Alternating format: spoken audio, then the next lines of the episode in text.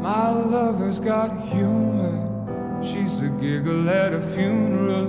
Knows everybody's disapproval. I should've worshipped her sooner. If the heavens ever did speak, she's the last true mouthpiece. Every Sunday's getting more bleak. A fresh poison each week. We were born sick, you heard them say it. My church offers no absolutes. She tells me worship in the bedroom. The only heaven I'll be sent to is when I'm alone with you. I was born sick, but I love it. Command me to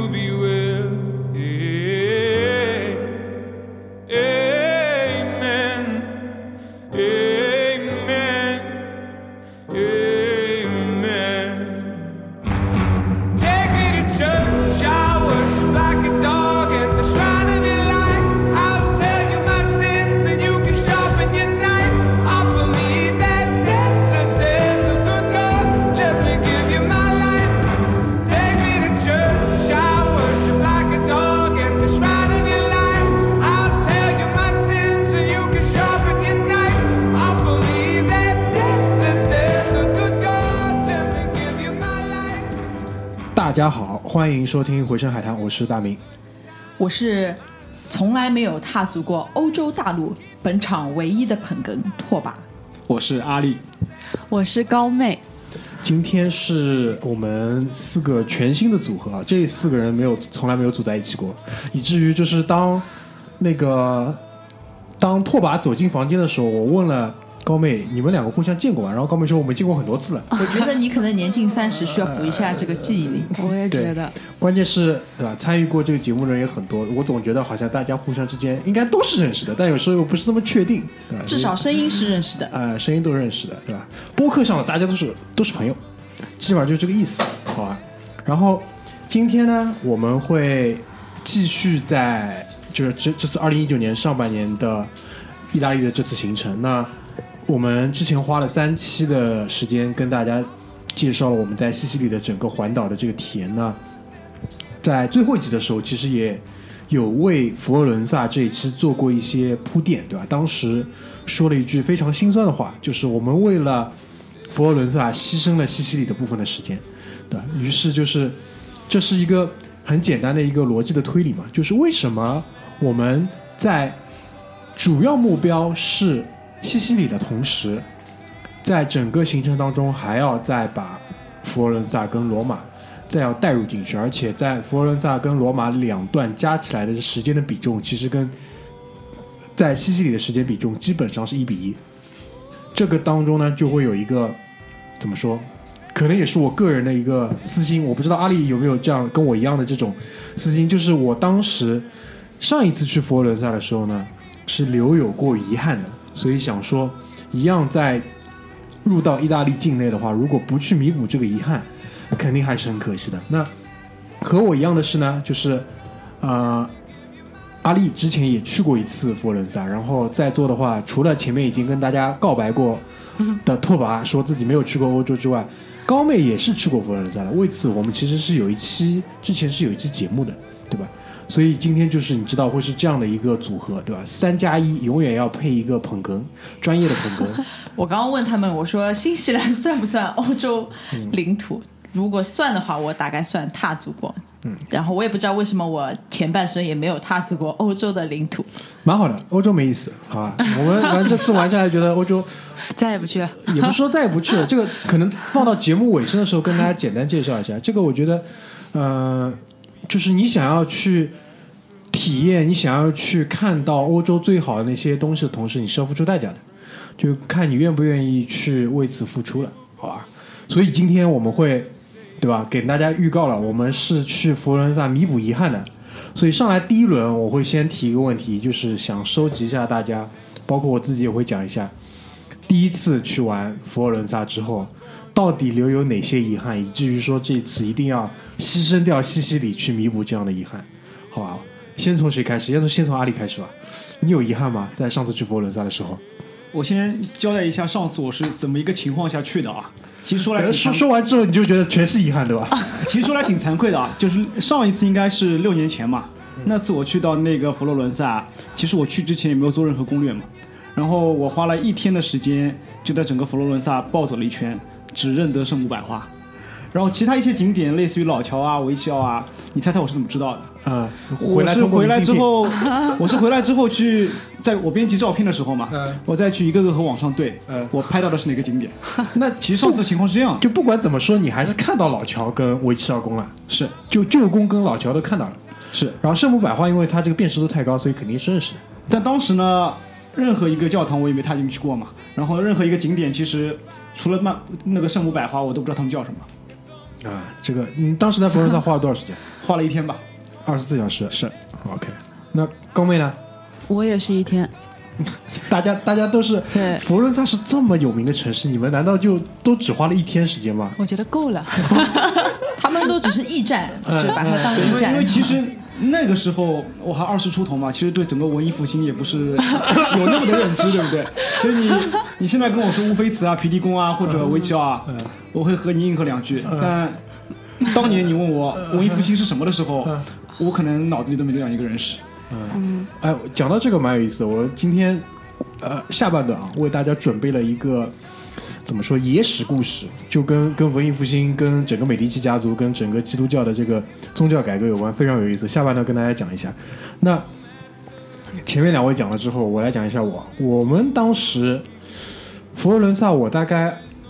留的时间是一天半，是完整在佛罗伦萨的。但是呢，整个佛罗伦萨就托斯卡纳大区，当时我们待了将近六天。就是如果算头算尾的话，其实我们以佛罗伦萨为中心，去到了佛罗伦萨旁边的卢卡、比萨跟锡耶纳三个老城，然后再花了半天去了佛罗伦萨周边最著名的购物村的 mall 折扣村，对吧？你知道，就是其实已经花掉了好几天时间，然后剩下的时间呢，就是游览了一下佛罗伦萨的城市。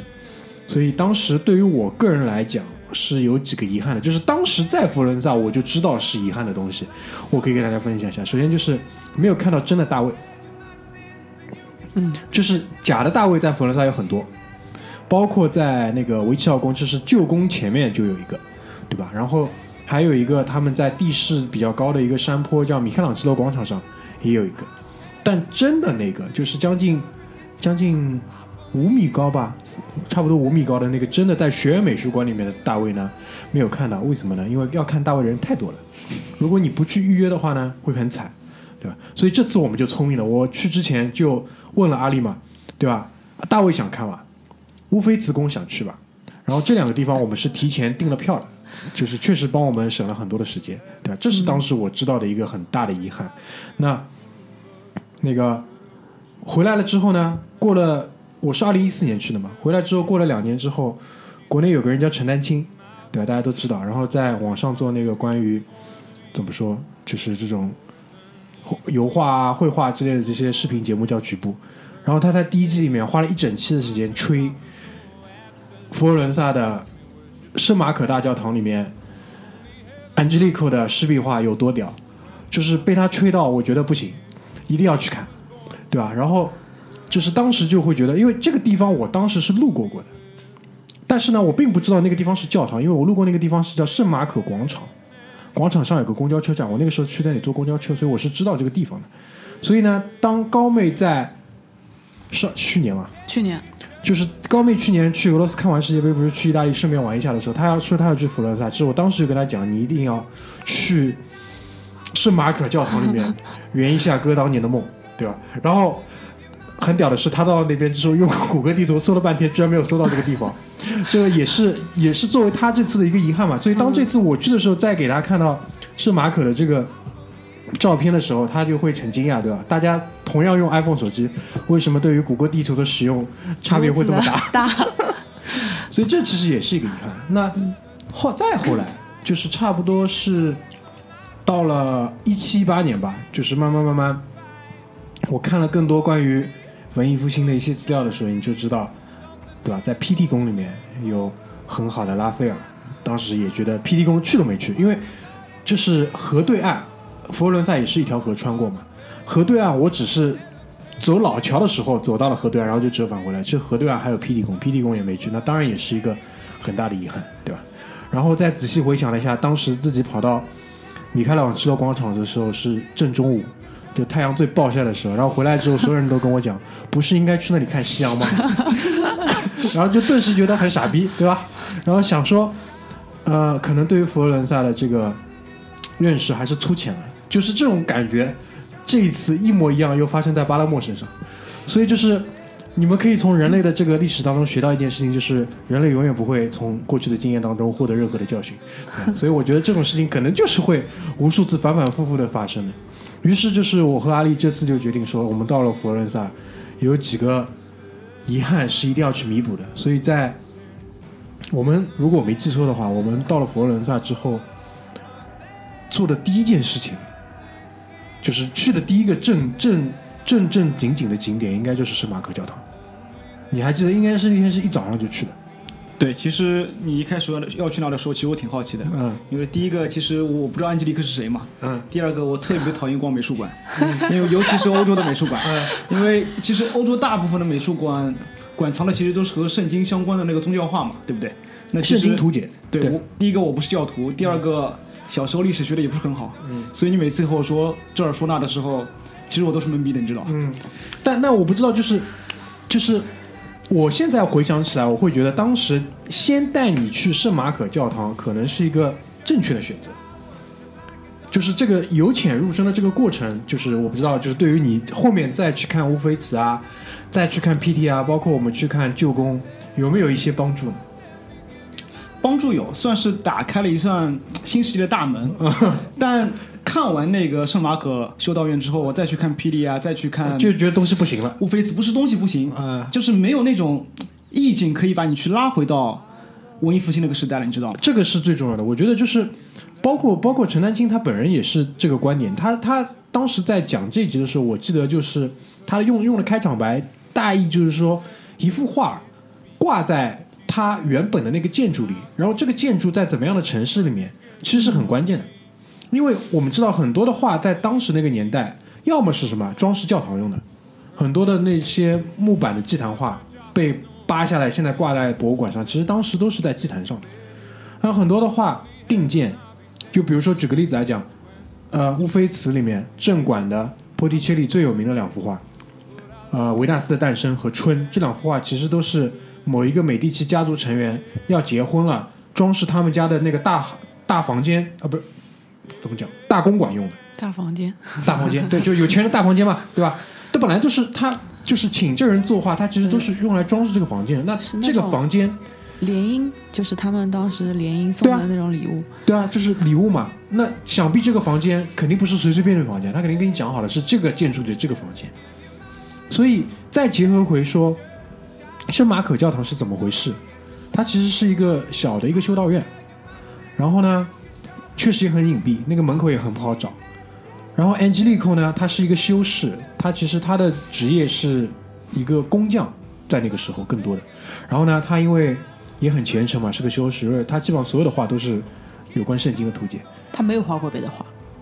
基全部本都是。基本没有画过别的画。当然，如可能也有我们不知道嘛。Angelico 其实他比较有名的几幅木板画是收藏在卢浮宫里面，但是不如他在圣马可教堂，就是每一间每一间小禅房的墙壁上画的这一组壁画来的好。这其中最有名的一幅呢，就是在整个圣马可教堂的二楼，因为它的一楼其实就是有那个礼拜的地方，有一些大的房间。它的二楼更像是当时的，就是这些修士的寝室，一间一间很小，然后有一个小小的窗，就基本上每个房间我都拍了照，一会儿推送里面可能会跟大家去分享。然后它在每一面有窗的这个墙上就有一幅画，差不多一米五见方的这么一个尺寸，然后在整个这个建筑的二楼，就是你从楼梯转角上去，要来到这一片寝室区域的大墙上，就是那幅最最最最有名的，呃，受胎告知。当然，就是主题就是天使来到了年轻的圣母玛利亚面前，然后告诉他，你即将要怀上，就是耶稣，耶稣圣子。那这幅画它其实有各种各样的名字吧，也就是你比如说你看到受胎告知讲的是这个故事，天使报喜讲的还是这个故事，还有一个叫圣母领报，就这三个这三个名字其实讲的都是同一件事情。这一段这幅其实就是怎么说，在我看来肯定是最最能够代表安吉丽可的这个他的画风也好，他的整个的这种用色彩的感觉，包括他虽然他是湿壁画嘛，就是蛋青画，每次画之前先刷把一片墙刷湿，然后画画画完了之后立刻就会干。所以我不知道，就是你当时，因为我也没去过，我的想象，因为看过就是陈丹青的这个介绍之后，其实我对于那个空间是有一个想象的。然后到了那边之后，所以我在从一楼走上二楼楼梯的时候，我就就已经开始拍视频了，因为我想一会一会儿上去的时候就直接可以拍到那幅那个售台告知，应该是蛮震撼的。当确实也是，就是当你看到这个东西的时候，感觉是非常震撼的。就我不知道你当时的感觉是什么样子的。其实我当时的感觉应该和你完全是不一样的，嗯因为之前你有看过那个视频嘛，嗯但我没有，嗯所以当我走上那个圣马可的二楼的时候，我就对，其实我之前对所有的美术馆也好，博物馆也好，它的那种印象就完全消失了嘛，因为它其实不是一个展厅，对它是一个甬道，对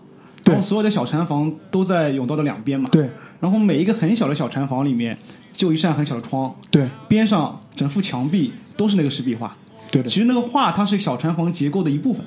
是的，对，而且虽然你你现在可能看不到那些和尚啊在里面日复一日的去修道，对不对？但是你想象一下，就在那一刻，你可能会因为这样一个场景，你会有种修行的念头。我不知道你有没有？就就那个片刻啊，可能是种幻觉。哪怕我可能上楼的前一秒，只是不太想上班，我觉哎得。，可能我上楼前一秒还在和你回味昨天晚上在重庆印象吃的那个、啊那个川菜的对不对？啊但是在那一刻，你或许会多多少少的把你自己想象成一个小的修道士，嗯，对，可能前一秒还是有人。就这这种感觉呢，我在圣马可没有，因为可能我被剧透的太多了。但是就是我有我有跟你描述的很类似的一个经验，基本上都是在一些大的博物馆跟美术馆里面，然后看一些亚洲或者是东方的或者是中国的一些馆，因为中国的馆它一般会把整个环境光调到最低，然后就是光是直接打在展品上面，就整个空间是黑暗的嘛。无论是展，就我看过大都会展那个那个那个那个那个秦始皇兵马俑，然后看过一些就是长卷画，然后全部铺开，它基本上整个环境都是暗的。然后当你从那个馆里面你再仔仔细细看，当你走出来的时候，可能会有类似你这个感觉。但一般因为你知道，你去大的这种博物馆、美术馆的话，其实旁边有会有很多很多人，一般不太会让你有这种感觉的。特别是你去比较大的那些，包括我们这次去乌菲兹，我相信在卢浮宫、在大都会、在那个大英博物馆都是类似的这种感觉。但确实是，就是反正按照陈丹青的话来讲，就是如果你在佛罗伦萨只有一天，是强烈建议你去的，那我觉得应该是对得起他花了一期的节目去这么捧，确实是屌，确实是屌。然后就是人物的这些造型，就比如说很多人他不懂，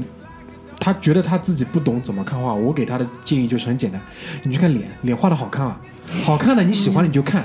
那些脸画的很丑的不喜欢你就不要看，那些脸是画的真的好看，是画的真其的其实我不知道你怎么去定义这个脸好看和不好看。啊，其实虽然我不喜欢那个大部分的欧洲美术馆，嗯但我每次去，我多多少少还会仔细去看嘛。嗯因为你会发觉，其实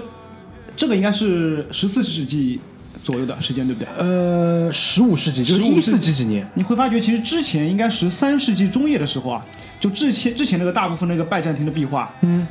上面的脸都很严肃，嗯，就但很虔诚，它会让你甚至去相信那个天堂和地狱的存在，就很神性嘛。嗯，但你再去看看那个安吉丽克画的脸，就基本上像个人，很愉悦。就是他画的这个这个这个人，一到时候我推送里面给大家放一下，基本上呢，你就会感觉，嗯，首先色彩呢是比较寡淡的，就不是那种很浓烈的色彩，很浓烈色彩一上来你其实就头晕。但是它这个色彩首先是眼睛是就是生理反应上是比较容易接受的，然后脸呢就比较素，当然也有可能是他用了这个材质的关系，他没有用油画，因为比如说你用油彩的话，油彩画肉是很好看的，但是这些他用的这个蛋清这种矿物质的这种质地出来，就是有这种比较寡淡。但是他对于脸的刻画这个造型，确实是做的比较怎么说唯美的。就比如说我们在一楼，我不知道你记得吧，有一幅很大的画，它其实一张张脸的大小跟真人大小是差不多的，那幅我觉得就是画的已经是很好了。然后到了二楼，你再去看天使天使报喜的那一幅天使，包括圣母的脸，基本上就是按照美女的标准去画的，不像有些很多欧洲画，就是我不知道怎么画的，就是怎么丑怎么画，可能是。嗯。而且，嗯、就是二楼楼梯口那幅受胎告知，我不知道你有没有感觉，他画的那个门廊啊，其实跟圣马可的这个门廊是一样的，就感觉好像是圣母在圣马可教堂里领报的这种感觉一样。这个是我觉得蛮有意思的。我以为啊啊 不不，我我虽然没有去过啊，但我我以为他的画除了他的这个人物的刻画之外，他的纵深感，就是我我只是看过就是照片嘛，对吧？他的纵深感是很厉害的地方，就是透视透视透视，对对对，对啊因为他就我看过他的画的，就是纵深的深度嘛，真的是做的很厉害的。对啊我不知道你看的时候，就真真相的时候，你非常明显。非常明因为首先就拿那个那个那个呃受胎告知这幅画，因为受胎告知的话，我前面提了嘛，它整个的那个门廊啊，那个长廊的那个建筑那个柱子，感觉就是圣马可，因为你刚刚从楼下走上来，感觉好像就是楼下那个建筑。嗯，它天使跟圣母，包括它的景深里面后端的那个门廊，它有很好的透视感，它就是这方面它是就是功功夫是很细的。嗯是是这样的一个人，所以确实是蛮厉害的一个。然后包括他在那个有有一间禅房蛮有意思，我不知道你有印象吗？就是我们一般看到的一间都是单间的，嗯，但有一间禅房是复式的。我不知道你们能理解复式的概念吗？就是复式复式的话，就是有个楼梯可以走上去的。然后那间后来回来之后知道了，那间是美第奇的，给美第奇的，给那个老科西莫美第奇，就是老科西莫赞助了呃安吉丽可去作画，包括这个圣马可也是、呃那个有有有有有那个美第奇的钱在里面的嘛。然后当时呢，美第奇家族住的那个地方啊，离圣马可也不远，就是他老宅嘛。然后有时候呢，他就会跑到这边来自己去想想事情，然后所以那边会留了专门留了一间小禅房给他，但是呢是复式是复式的，啊毕竟是毕竟是大人物的嘛。关键是在这复式的里面那一间的墙上，就有一幅三博士的朝拜，画的就是三博士来拜那个刚刚降生的伊苏嘛，然后背景是以色列的荒原。这一幅其实，如果你看真画的时候，也是有一个很强透视感，而且很有意思的点就是在它是一个扇形的一幅画，然后在扇形的当中的位置又做了一个小神龛，里面有一个小的基督像。嗯，所以你就知道老板的房间肯定是不一样，对吧？所以这个我觉得整个怎么说，是马可是给我留下很深很深印象，而且我觉得确实很值得去，对吧？然后门票我记得特别清楚，是八欧，八欧，为什么呢？因为三个人去应该三八二十四欧。阿姨问我，我给了阿姨三十，让她找，然后她还问我要两块，然后我跟阿姨讲，三八不是二十四嘛，你怎么问我要四十啊三十二？然后反正就是阿姨开始阿阿姨阿姨阿姨就是我不知道她是真的糊涂了，还是想就是捣个浆糊，反正。他跟中国人搞这个数学题是咋回事？阿姨年纪是是比较大的，如果她年纪轻一点，我直接就怀疑她肯定是要就 A 钱，对吧？是要 A 钱的。所以这个我觉得就是，呃，也是为什么放在节目的一开始就要讲，因为这个真的是值得去，值得一去。你很难在其他地方有这样的一个体验，也很难以这种形式看到这样的一个东西。而且，Angelico，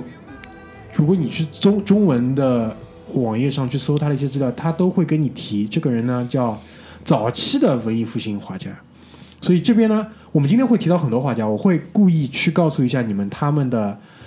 出生日期跟死亡日期，你可以大致的有有一点感觉说，所谓文艺复兴早期到底是哪哪个年代？就比如说 Angelico，他出生在一五三一三五九年，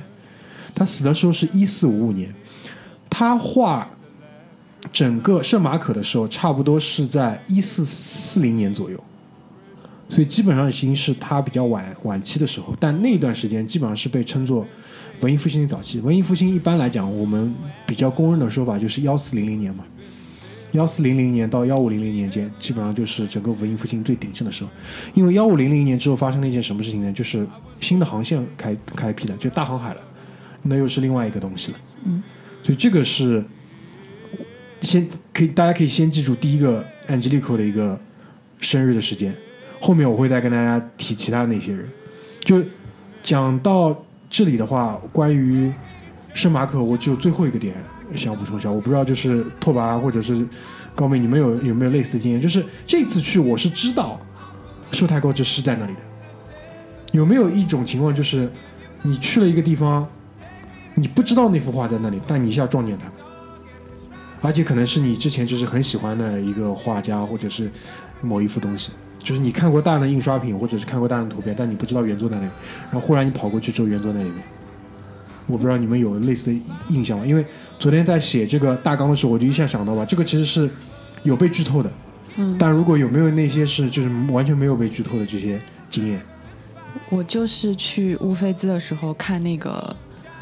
波提切利的那两幅画。好的，那那基本上那基本上是说明功课没做仔细。哎，我真的是没有做功课啊！但是嗯，我前面也想说的，就是为什么我二十四小时就是能够把这个佛罗伦萨玩下来，而且我觉得就是玩的还蛮好的。就其实主要是我在年轻，没有，主要是路上你帮了我很多忙嘛，你一直在微信上给我做功课，嗯。然后而且我是比较幸运的，就是你说的那种排队买票的都免费那天。事情，不不不不不，排队买票的事情我是没有遇到，就是我去了就直接买了票就进去了。我们好像在哪里是正好遇到什么礼拜天什么免票之类的。哦，是是那个是在罗马吧？应该。哎，我们也是那个在罗马，我们也遇到斗兽场嗯对的啊也是斗兽场。对对对，嗯所以就是我不知道，就是拓跋你有没有？但是我可以跟大家分享一个，就是，嗯、就是莫奈有一幅画，我不知道你们看过吧？就是有一个，他肯定是画他的老婆嘛，卡米尔，画卡米尔，然后卡米尔带着小孩，然后在草地上有很多这样的画，但有一幅是特别大的，卡米尔呢撑了把伞，然后这幅画唯一的一个亮点或者特点就是有一阵风吹过嘛，然后莫奈就用白色的这个油彩在卡米尔脸上随便瞟了这么两下，有一幅这个画，嗯，然后我之前看过一部电影，就是讲那个男主角是那个约翰特拉沃尔塔，就是演那个变脸的那个男的，就是一直演坏人的，然后他演了一个就是伪造的画家，然后他就是要伪造那幅画，因为我之前就知道这幅画，然后后来又看了这部电影，然后呢，出于各种各样的原因，我也去查了这幅画在哪里，但都没有查到。然后忽然有一天，那个时候去美国去那个，呃，华盛顿的那个国家美术馆，然后突然之间就在那里看到这幅画，所以这个其实是一个还蛮惊讶的一个点。然后第二次就是去那个荷兰的时候，就是去那个森林当中的那个弗兰克穆勒，就收藏梵高最多的那个啊第二多的那个美术馆，就也是陈丹青。陈丹青之前不是有跟大家介绍过，梵高有一幅很小的画片，海边那个男人脸脸都没画完，对，未完成习作习作。他说他自己有个小画片挂在墙上，怎么怎么样，但他也没有说那幅画在哪里。然后那幅画就是在森林当中的那个弗兰克穆勒的美术馆里面，也是莫名其妙。而且我去的时候，出于不知名的原因，我兜的方向都反掉了。就是他的他陈列梵高的方式是按照时间轴陈列的，所以我进去的时候，可能是因为荷兰语还不是什么样的原因，或者是因为可能正门口被一些人堵住或者怎么样，我是从反过来走的。然后走走走走走走到头上，走到最开始的时候就看到那两那幅画了。然后那幅画其实是一对，还有一个女子，也是没有脸的。而且那幅画的就是原作的大小要比他陈丹青展示那张小画片要大很多。他那个是复刻版，啊，他那个是复刻版，对，就是那那个原作其实要比他那个复刻版大概大个两三圈左右，所以我觉得这个还是蛮有意思的，因为我很多很多的不知名的原因吧，就造成我们要去搜这些东西的时候，确实没有太好的办法。一方面，你可能不太能知道这幅画的名字，因为很多画也没有名字。很多画后来人家给他起个名字，起个什么海边的男子，后来，他就叫这个。当时梵高也没有说他叫什么名字，而且就算你知道这个名字，你用中文搜，基本上是不可能搜得到的，用英语都不一定，有可能是一个其他的，比如说意大利的很多话，它完全就是呃拉丁语的，也不叫古意大利，就拉丁语的这种东西，你才能跟搜到。不是有名的话，你挺难搜的真的挺难的，嗯真的挺难的。但太有名的话，基本上呢就比较容易了。嗯，所以这个我觉得是，就是基本上从那个圣马可出来之后，我就心很定了。就该看的都看哎，就哪怕接下来两天什么事情都不做，我觉得都都都已经很 OK 了。就除了这个之之外，我不知道，就是对于你来讲，阿里，你觉得这次佛罗伦萨，如果如果有遗憾的话，就是如果有去有有想要去弥补的遗憾的话，可能会是什么？就是你是基于圣马可本身的，还是所有的？所有的，所以就圣马可，我觉得对于你来说本来也不是遗憾嘛，对吧？是惊喜，是对吧？对于就对于我来说是遗憾，其实对于你来说是惊喜。我不知道你有遗憾吗？就是这在在上次去过之后唯一的遗憾应该是火车站边上的那个大教堂。啊、就是新玛利亚的那个。对，其实我还是挺想去对，其实看一看他壁上的那些石壁画的。因为为什么呢？就是你后来反复问过我两次，我都没有听进去。他他试探性的问过，就是那个火车站旁边那个是什么？你这也太试探性了。我说啊那是新圣玛利亚大教堂呀。然后我回答他是门口那个牛肚包蛮好吃的，就 完完全不在重点上。但这个可能就是就是我不知道你你为什么会这么想去看这个呢？因为首先嘛，因为先去看的是那个圣马可，所以我对那个湿壁画的好奇心一下子就起来了，所以我就特别想去看看那个。啊，你这个其实应该被被我归结在就是二零一九年去过佛罗伦萨之后的新遗憾，这个是属于新遗憾。就我我不知道，就上一次你去玩佛罗伦萨有什么遗憾？因为我的遗憾吧，一个是啊、安吉丽蔻的石壁画，二第二个呢是大卫的屁股，对吧？没有仔细看过。然后这次去看绕到背后，然后我觉得这个设计也蛮有意思，就学院美术馆里面，他在大卫的身后特别安排了一个圆弧的椅子，就是让你看屁股。然后确实是，就是想到那个什么，就那个复联四里面，不是美队一直在说自己的那个屁股吗？这个就是最伟大的意大利屁股，就是。就对，是人家刚刚说了呀，他上一次去是六年前，对，对吧？就是除了除了那个除了那个是那个那个那个圣母百花之外我，我其实可以重复我开头说的那段话，对吧？因为我六年前还是个小孩子，对啥也没有看嘛，其实都漫无目的的，嗯所以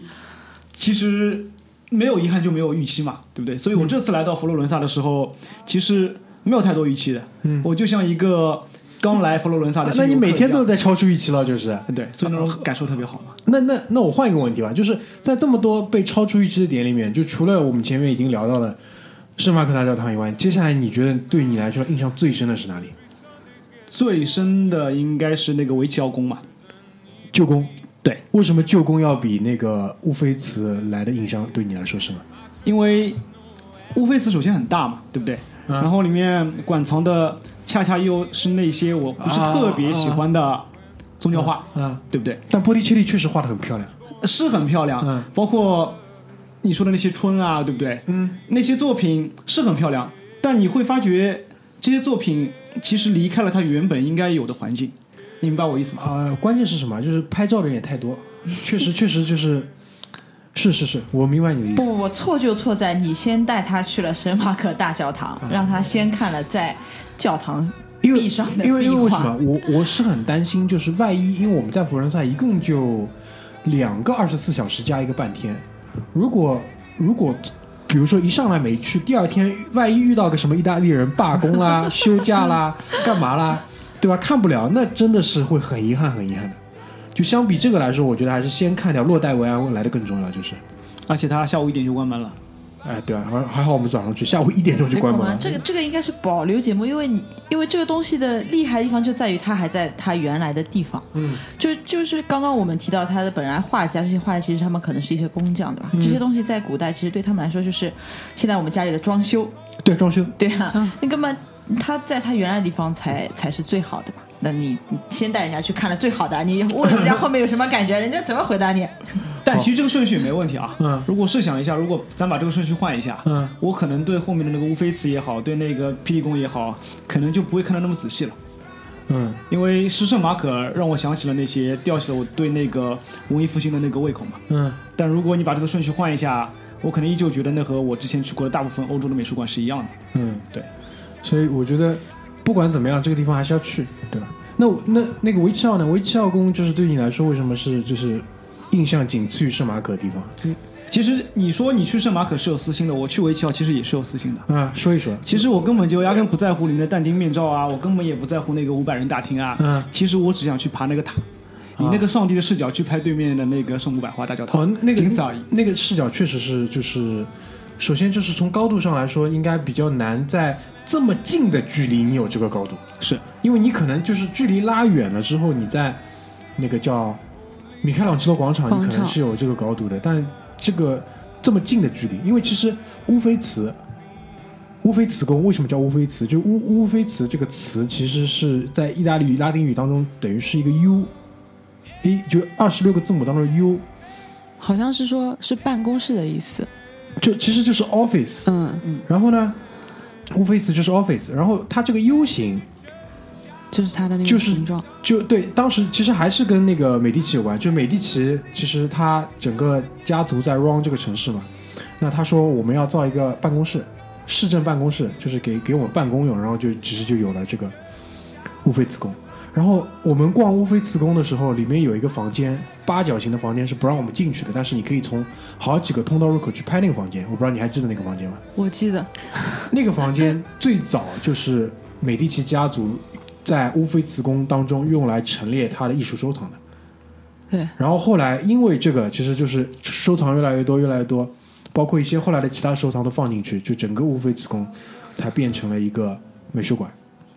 这个这个其实我觉得还蛮有意思。然后这个当中，后来我在网上查一些资料的时候，就是说那个二战的时候，希特勒、墨索里尼带着希特勒也要去逛乌菲茨宫。然后乌菲茨宫包括呃旧宫，就是所谓维奇奥宫，然后圣母百花，其实互相之间连连的非常近，就步行的话五分钟、十分钟，最多十分钟，就全部是连在一起的。所以这个我觉得还蛮蛮有意思的。然后那个维齐奥宫的话，如果我没记错的话，那个电影叫《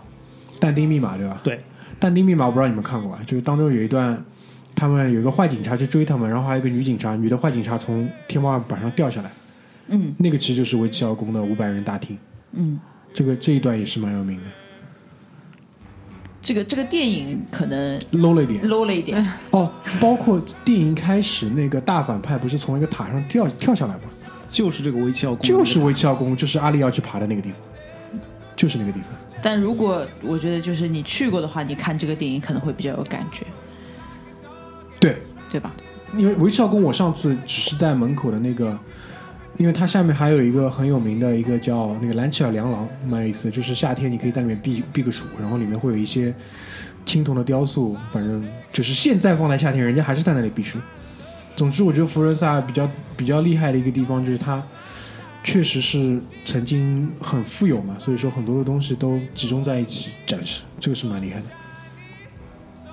那如果比如说人家是第一次去的话，嗯你觉得大概要花就是多少时间在那里比较合适呢？可能看到你觉得值得看的东西。如果想稳妥一点的，那就七十二个小时，三天。三天，对，如果你想快速一点的，其实我们这一次其实就四十八个小时，四十八个小时，我可以跟大家讲，我们学院美术馆去了，圣马可去了，乌菲茨去了，皮蒂宫去了，维齐奥宫去了，米开朗基罗广场也去了。你叫得出名字的比较大的，基本上都去。如果时间抓紧一点的，阿丽想看的新玛利亚广场，包括我后面想看的圣鲁伦佐教堂，都是可以看得到的。你这么说，我觉得我可能需要五天，对，毕如果 竟我这个行程排不了这么满。对啊，就是如果你不想排这么满，你还想比如说好好就是逛一逛佛罗伦萨，对吧？在那个什么中央中央市场里面吃个饭，不，因为中央市场我觉得这次还是蛮惊喜的，就是它有一个现代化的菜场，嗯，然后里面有一些就是自己可以点了烧啊干嘛的，就是吃的东西也蛮好的。你就你不你不用每一顿就是去餐厅吃，这个就也可以花点时间。所以如果你问我的话，就如果你不考虑佛罗伦萨周边那几个城市的话，花个三天会节奏可以放得慢一点，比较富裕。但是也很累。你想这么多景点，而且每个景点都很大，都是都是需要步行，而且如果前提是你要做做足功课，你进去才能找得到你要看的一些东西，不然的话其实也很也很疲劳的，也很疲劳的。就就像你刚刚说的嘛，其实你不做功课，你可能会有惊喜的感觉。毕竟那里有这么多东西，你可能会有惊喜我的意感觉。思就是惊喜的感觉，前提也是你要认识它。就很多人如果不做功课进去，你也不知道这是什么东西，就错过就错过了。就特别是在那个那个在哪里啊？在 PT 宫，在 PT 宫，因为我们去的比较晚，是下午去的。其实很多 PT 宫里面的大花园都已经关掉，就看不了了。就好在我知道，就是提香在我们看英文材料，提香就是提香，但提香在意大利在拉丁语当中是另外一个名字，很长很长的这个名字。就好在我是认识这个东西的，那我知道这几部全是提香，不然就错过你有你有提香又 T 开头嘛，T I T 什么 N O 什么的，它其实英文呃拉丁语是另外完全不一样的一个名字，对吧？如果你不认识这个东西，后来你进去一看，你也不知道这是提香，错过就错过了。啊，但就话也反过来再讲，可能也是真的东西太多，所以意大利人真的不不怎么不在乎。不怎么，就是从策展、从展出光线啊各方面这种角角度上来讲，真的不是特别在乎，就给你全部垒上去就结束了。跟意大利人本身也就是这么这个民民族形态，对吧？就是这样子的可能还是东西太多，啊。可能还是东西不像你，你比如说放在，我觉得现在我看下来啊，整个博物馆动线啊，包括陈列最好，其实是华盛顿那个那个美国华盛顿的那个 National Gallery 国家艺廊是做的最好的。嗯，就是空间也好，对于游览者的体验也好，就游览者体验其实很多方面嘛，导览、小册子、坐的地方，甚至是有些人要进去临摹。你在华盛顿那个 National Gallery，你要临摹，它是给你租给你一套工具在那边，你直接可以用的。就就对于参观者的体验真的是很好的，因为为什么？它每一件东西都珍贵，好不容易从他妈欧洲要么买过来，要么骗过来，要么偷过来的。不像意大利，我操，满眼都是，到处都是，什么都是。这个可能真的就没有这么在乎。我的感觉是这个样子的。那么毕竟年代也不一样了吧？就是他那边其实是他本身城市里面出来的东西啊，对吧？人家那边是运过去进了一个美术馆去放你这些东西，那是两回事情。就是这句话呀，就比如说事情，拉呃，我要讲了，那个什么霹雳宫里面那幅最好的拉，我认为最好的拉斐尔自画像，就是拉斐尔脸有点侧，然后很呆萌的那个表情。这幅东西如果放到纽约去，我跟你讲，这一整面墙不会挂任何其他东西的，对，只会挂这幅，然后拉一个一米来在外面。那幅拉斐尔自画像，你问阿里，是挤在无数张画一起，然后如果你不仔细看，你都错过了。其实我是回来在看那些照片的翻拍的时候，你才告诉我那是拉斐尔。不好意思，对吧？就是，而且就是它，因为整个 PT 宫它是作为呃建筑呃住宅，应该这么讲，它是为住宅去设计的，所以它在里面挂画的时候，它就会有个先天的问题，你自然光透过玻璃窗照进来，嗯。你的画的外面很多时候好一点的话照个玻璃罩子，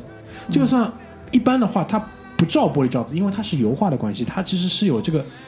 表层的这个油画的材质是反光的，嗯，所以我看有有两幅画，他就故意去把那个后面的那个架子啊做了一个角度出来，扭转一下，然后让大家可以就是避开光去看，这是我觉得他做的唯一的一点考虑到的，其他的就空调也没有。这可能这个他这个考虑到可能经过了好几年的这个反馈，顾客反馈才考虑到的。啊、对啊，就是完全看不了呀，因为无论你站任何的角度，可能都没有办法去看，你只能通过移动画本身。因为如果你移动人，你跑到画的侧面去，可能是看得清楚，但你不可能看到整幅画的。就我印我印象中就是我去看那个春马，嗯好像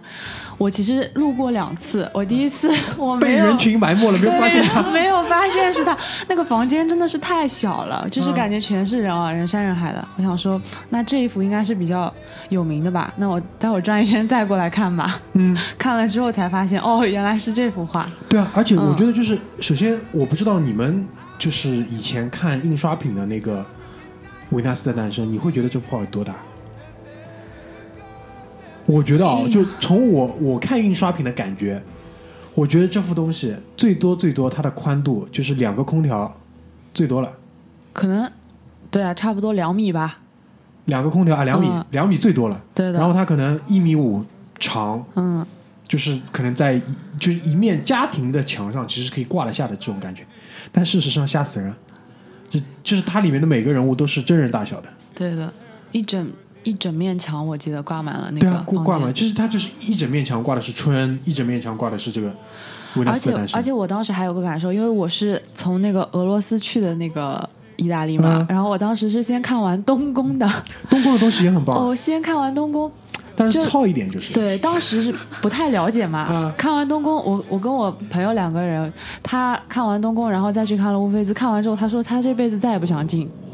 再也不想进这个美术馆了，因为就是就像你刚才说的，就是这两个地方就是比较糙嘛，嗯，东西感觉我我现在一想到就是那个场景，就是东西都垒在一起的，就不像可能我们有的时候进去一个，比如说中国好像没有什么名气的一个小的博物馆，你进去之后它那个。呃，灯光是比较昏暗的，然后可能一面墙上就一个小小的画放在那边，嗯是有一种那样的那种感觉。就我们可能更习惯的是这样的感觉，对，就是每一幅东西都是被认真对待的。对对对，就我那那我多问一句啊，就东宫在东宫里面怎么样呢？因为我没有去过东宫，东宫没有被认真对待吗？东宫我感觉啊，就是那种犄角旮旯都被利用起来了，就是它犄角旮旯里面都有都放了东西，就包括我印象当中走那个楼梯嘛，因为它里面就是各种楼梯嘛，就是反正好像楼层也蛮高的，然后房间什么。也设计的蛮多的吧，嗯我就记得走那个楼梯，你可能走到楼梯走到一半，还突然看到一个画或者一个雕像放在那儿，嗯，就就是东西太多了，就是东西。太多了，真的。反正反正就是俄罗斯的话又是另外一个话题嘛，反正就是。嗯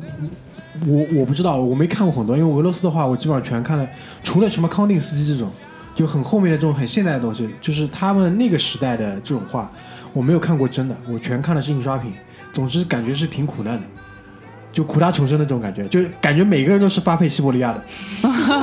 就我不知道是这个感觉吧，就是但也有那种描述比较美好的，或者是说描述那种可能皇室啊、贵族啊的啊，那种。那那那肯定是对有的那肯定是有。因为他俄罗斯什么苏里科夫啊，还有什么呢？列兵对你讲的那种，可能就是接近，就是后面一点的了，啊，就是也有资产阶级就是资产阶级出来的时候的事情了。有那种比较苦大仇深。反正我觉得我看到的就是都是挺苦大仇深的，因为他俄罗斯还有一个宗教问题，因为他东正教，哦。就东正教不是一开始在那个那个那个那叫什么？拜占庭嘛，就是圆圆的那个，然后到俄罗斯就是好多个圆圆的，就他他们把东正教的东西带到了俄罗斯，但是他东正教跟就是整个西欧的天主教啊干嘛的，完全又尿不到一个壶里，反正也蛮也蛮苦难的，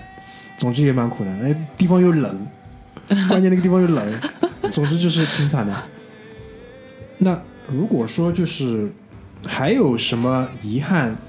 是在这次的佛罗伦萨被弥补掉的话，我觉得，呃，可能还是跟看画有关，就是因为对于吃喝，可能我们也不是特别特别有这方面的这个追求。当然，下半期我们可能会讲一些关于吃的东西，对吧？就是我不知道大家对于这个卡拉瓦乔熟不熟，反正我是最近的这两三年吧，就是慢慢慢慢接触到很多文艺复兴早期或者是文艺复兴当中没有这么出名的这些人。就这里，我想多多提一句，这可能也是我不知道是不是所有人都这样，但是从我个人而言，可能是一个看画或者是各方面一个慢慢慢慢。呃，你不能叫成长，或者是个转变的过程。所以一开始你肯定是从一些你最容易看得懂的东西入手的。就我不知道大家可以理解这个东西吧？就是什么是最容易看得懂的？可能就是不讲宗教的，只是一片风景的，然后可能是一些相对来说比较好理解的东西。所以可能印象派是你很很早是可以看得懂、可以去入手的一些东西。那慢慢慢慢慢慢，你会发现就是。无论是从画工本身，还是从他画里面想表达的东西，还是从技法，还是从各种各样传说或者其他角度上来讲，可能画的最好的那批人，真的还是要时间还是要再往前再去推，然后就慢慢慢慢接触到很多，比如说像安吉丽可也好，卡拉瓦乔也好，包括嗯上次去荷兰看到很多伦布朗也好，包括维米尔，维米尔我还是认为说是应该是画的最好的。那这次在乌菲茨宫，我跟阿丽两个人就不断的在找卡拉瓦乔在哪里，卡拉瓦乔在哪里，因为我们走过好几个房间的时候，就感觉挺可怕的，就一整个房间一整个房间的画都是外界了。然后他那几个房间呢，他也不去把新的画挂上去，他就在那边竖块牌子，说这个本房间的所有东西都外界了。生怕他都外界了，是不是？哎，那你怕不啦？然后看到这个牌子，牌子旁边还另外另外一块牌子，就是卡拉瓦乔一个箭头向前指，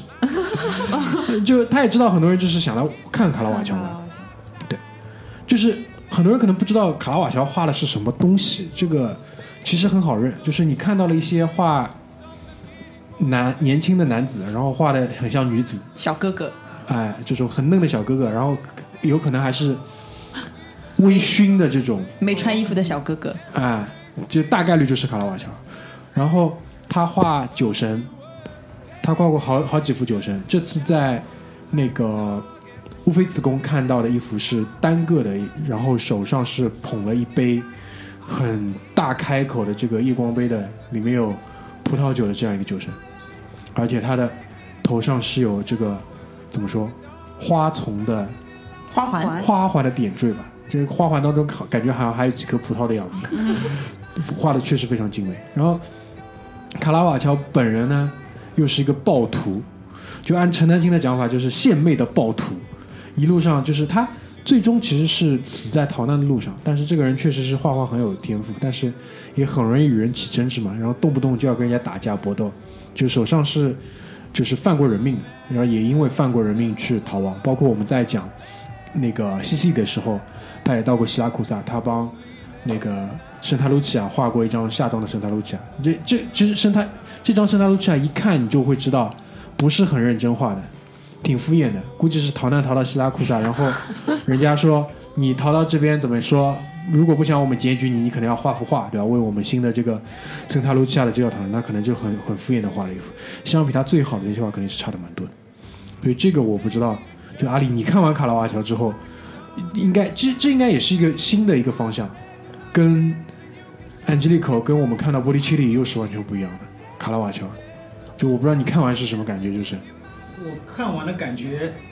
我看完的感觉，如果把那个、那个、那个，就是卡拉瓦乔比作那个文艺复兴天明了之后的那个感觉的话，之前那个圣马可可能就是黎明前的曙光。就到卡拉瓦乔这里就开始恶弄了，就是，就是，就确确确实是，就是很多以前不太敢画的这些东西，他画的真的很大胆。他因为他他有好几幅就是砍人头的画嘛，就是刀刀还在肉里，然后血在飞，然后头还连头还连在脖子上这种，他他是敢这么画的，这个是蛮屌的，我觉得。然后又画的很细致，就是你画一个暴力的东西，又画的很细致，就这种感觉。而且他对于这种，呃，这种色眯眯的眼神的这种描绘，我觉得应该 应该应该没有人比他画的更好。到时候推送里面给你们找几幅图放一放，你们就知道这个这个什么刀在肉里啊，色眯眯的眼神具体是指什么东西。因为可能对于播客节目上来讲，如果你没有一个具象的一个感觉给你的话，确实会比较难。但确实到了佛罗伦萨，如果你不看画，不看那些美的建筑的话，那基本上没有任何意义。当然，很多人去佛罗伦萨是为了去的 mall，对吧？去购物村。那最后最后，第一期我们时间控制严重的怎么说失控了，所以有个故事还没讲，对这个故事只能放在第二期。这个但这个故事我可以向大家保证是非常非常精彩的，因为我希望通过这个故事帮家帮大家简单梳理一下到底什么是文艺复兴，以及文艺复兴的这个这个这个影响到底对于我们现在来讲在哪里。这个故事里面基本上讲清楚了，顺便把美第奇家族也解释清楚这是怎么回事情，所以还是蛮有意思的。那最后的话，我觉得第一期还是应该落脚落在整个佛罗伦萨，我觉得最最最最标志性的一个地方，就是圣母百花大教堂。这个应该是所有去过佛罗伦萨的人都非常非常难忘的。就我不知道二位你们去过之后，我不知道你们还有任何其他的教堂，或者是其他的这些建筑，会让你觉得有比这个印象更深的吗？就是应该没有了。但阿丽，阿丽前面是说，可能因为他去过巴塞罗那，这就是有优势的地方。他会觉得说，可能圣家族来的更屌一点。就我不知道你可你可不可以跟我们来分享一下，就是在你看来，圣母百花跟圣家族之间，你是怎么去得出这个结论的嘛？就是可能圣家族还要更胜一筹的这个点。因为我是怎么去得出这个结论的？首先，那个圣母百花它已经建完了，对不对？哦，圣家堂 就你从未建完，还有想象空间厉害厉害它还有。更好的想象空间嘛。当然这是一部分。第二个的话，其实圣家堂说到圣家堂，其实高迪的那个故事啊，可能会比那个教堂本身更具意思。嗯，对，这这个我承认，这个我承认。我们说圣母百花美嘛，美美在它的外表，嗯对不对？其实当你踏入教堂内部来看的话，其实圣母百花的内部和传统到教堂还是挺像的。但是你在圣家堂的内部，你是找不到任何一根直线的，对的对的，那就是它最棒的地方。嗯，所以从未完成的这个角度也是更牛逼。因为包括其实整个巴塞罗那的话，不单单因为之前居里有来跟我们聊过嘛，什么古埃尔公园啊，那个那个叫还有哪个啊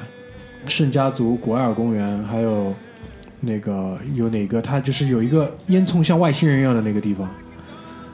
都是来自于高迪的这个设计嘛。但最终这个人确实好像是好像是巴塞罗那通有轨电车那一天，那个时候他年纪已经很大了，然后他也去凑热闹，然后给有轨电车撞了一下，然后就撞死 破开了。就破开了。对，这 太传奇高。高迪的故事。然后关键是就晚年嘛，因为确实整个城市对于他的这种崇敬到了一定的程度，可能他自己也不是特别的在乎很多的钱啊名利，就穿的也比较破，以至于说人送到医院，大家才认出这是高迪。反正就这么就破开了。当然他自己也是知道有生之年是看看看不到这个东西造完的。那现在有说圣家族什么时候造完吗？可能还要十多年吧。哎，这个十多年只是一个约束，我觉得它不一定需要造完了，就对，造完了反而可能可能没有造完的教堂是最最它是最美的。嗯反正西班牙西班牙也是要安排一下的，哎，西班牙也是要安排一下的。但反正最近两年我的感觉就是欧洲浓度有点高，反正不是 不是特别想去，不是特别想去欧洲。我还没有踏足过嗯，好，可以参考一下。好好好，你想一想，我我的我我不知道阿里你会怎么建议啊？你觉得去欧洲第一站要不要先去意大利？我现在建议不要，我建议还是要，要，嗯，你你们这样建议我如何选啊，择？你我你可以听一听，互相之间听一听，就是你的观点是什么？如果你建议去意大利啊，去欧洲第一站还是要去意大利，你的点是在哪？你可以跟大家讲一下吗？因为其实大部分人会把欧洲的第一站放在法国也好，英国，英国或者德国，对不对？嗯，那其实你会，如果你去德国，你会发觉，因为受到二战的那个呃战乱的影响嘛，嗯，其实德德国大部分建筑都是在战后重建的，嗯所以你会很明显的感觉到德国的建筑它很新，和其他大城市相比，不管是巴黎也好，不管是罗马也好，它文化的底蕴可能不是那么浓重，它有点像四平八方的中国。嗯，对，为什么我特别推荐意大利呢？是不是歌德他曾经说过啊？意大利其实是欧洲文化的根源，你可以在那儿看到各种时代的那个殖民入侵嘛，对不对？嗯嗯对那些地方造成的影响，嗯意大利它可以代表整个欧洲的一个历史的浓缩的精华。嗯，对。就我为什么建议不要先去意大利呢？就是因为它太浓缩，它太精华，所以就以至于，因为我去第一次去欧洲就是去意大利，然后去完之后，我后面再去法国，再去其他任何地方，就看什么东西都提不起劲，也也挺难受的。所以就是从从从那个由由俭入奢跟由奢入俭的这两个选择当中，我可能会建议先去法国。就就是我刚刚说的那个点了。为什么呢因为那个，对，因为首先法国的经济发达程度要比意大利好一点，嗯，特别是作为一个就是我们不好意思，我们是从经济发达地区出来的，所以可能就是落差一下太大呢，可能会比较难受。当然，我们我去了很多次，我已经无所谓了，对吧？法国除了巴黎稍微可怕一点，比如说你去到南法的一些地方，特别我很推荐里昂。如果去法国，一定要去里昂。里昂的东西特别好吃，包括里昂也特别漂亮。这个城市的整个节奏是更好的。然后包括那个阿丽，因为还去过啊、阿维尼翁啊这些地方，对吧？确确实就是更就是更符合大家对于欧洲的这个想象，我觉得是相对来说比较好的。然后呢，你去了法国之后，你就可以再去意大利，再去西班牙。英国其实是脱离于欧洲大陆的一个东西，其实是完全不一样的。其实我本来对英国、法国、德国没什么兴趣，嗯就我我也会，如果我去欧洲，我会比较想去意大利或者西班牙。嗯，对我本来对那些国家就没什么兴趣。但我觉得如果是你呢，我会建议你直接一步到位，直接先先去意大利因为你 你的耐受度是比较高的，啊，你的耐受度可能比较高，然后你又你开车又开的比较溜，所以你可以直接先去意大利跟西班牙，因为这种这种这种就是说。我还是担心很多人就去了之后，他第一他没有办法很好的领略到那边真正的魅力，然后回来之后还要说脏乱差，因为确实是脏乱差，因为他嗯，他很容易只看到脏乱差和小偷和骗子 和摩洛哥人，包括那个学院美术馆门口超级多的吉普赛哎就是人那种就拿画往你脚下垫。啊，对，用把画垫在你脚下，然后说你踩到了画，然后要二手。诈诈诈骗你，就是二手。碰瓷了，对，啊，就碰瓷，就碰瓷。很凶的那种。嗯，就就反正也没人去管，反正这个我觉得是怎么说呢？但但总之，意大利我不知道有佛罗伦萨弄得不好，还会去第三次若干年之后。但我觉得我觉得是可以先去的。就比如说，像嗯我一开始，可能我对意大利的意大利的印象就是威尼斯嘛，那可能是啊，这个这个最有名的。我已经说过你了，对吧？，就是，但去了威尼斯之后，我觉得哦，事实上其实也就这样吧，嗯就是真的也就这样。对。后来我来小时候可想去威尼斯了，对，真的是很想去嘛可能。是就南方南方姑娘你们 都有的一个毛病，真的吗？其实我一直觉得威尼斯特别的美，呃难道你们不觉得吗？没有，我觉得威尼斯把威尼斯的人全部撇掉，就比如说你要去威尼斯，我建议什么样子呢？就嗯前一天呢，你可以晚上倒，第二天起个大早，当所有的商铺没有开门的时候，你去威尼斯逛一逛，那是很漂亮很漂亮的。就圣马可广场前面一个人都没有，你站在运河旁边一个人都没有，嗯，只有这种鸟啊在飞一飞，那个威尼斯是极美的。但一旦就是威尼斯开始做生意的时候，就跟中国义乌呃不不不中国义周乌庄。跟中国周庄没有任何区别，乌镇还好一点，嗯。乌镇还好一点，对吧？就跟周庄没有任何区别，对，而且就嘴脸很不好看。那里人就是就因为很多人在那边就是做旅游业的嘛，对，因为威尼斯成名太早，对的对。的，对，嗯。太负盛名。但嗯，你你怎么说呢？就是比它美的广场，比它美的教堂多太多了。在在如果在意大利看，而且还有一个点就是从路线上来讲，因为威尼斯你要去肯定是特地去的，嗯，它不会跟某一个地方是在一条线上，你要去肯定就是单独再去。是的，但是就像就像你说的吧，其实意大利是值得可以去很多次的嘛。对啊，所以第一次我觉得还是应该去意大利。因为 好，的，因为我感觉去了一次之后，开始就是对这些东西提起兴趣啊，或者去了解这些东西。是的我我也是啊，我也是去了意大利之后，然后一一开始先是去了意大利，去意大利是看了很多雕塑干嘛这些东西，然后开始慢慢慢慢开始学，开始嘛，然后去了法国，就是巴黎的话，一一下子刚才看了四五个美术馆，然后就开始看印象派，然后再再有后来的事情。但反正对于所有人我的建议就是，如果内心足够强大的话，可以不去威尼斯，可以不去威尼斯，要去可以的。就是我的建议就是一大清早起来，五六点钟的威尼斯是最美的，对，好吧？所以第一期大家还有什么要补充的吗？如果没有，我们准备一下，我要开始讲那个故事了。我急着想听那个故事。我们这样好吧？我们第二期上来就先讲这个故事，然后再来回顾后面的事情，省得大到时候很多人就是快进，先快进三十分钟去去去专门要去听这个故事。我怕你等会儿讲到后面的故事又来不及讲了，你还是先讲这个故事。第二期一上来就先讲这个故事，好吧？那第一期我们就先结束在这边，谢谢大家，拜拜。拜拜。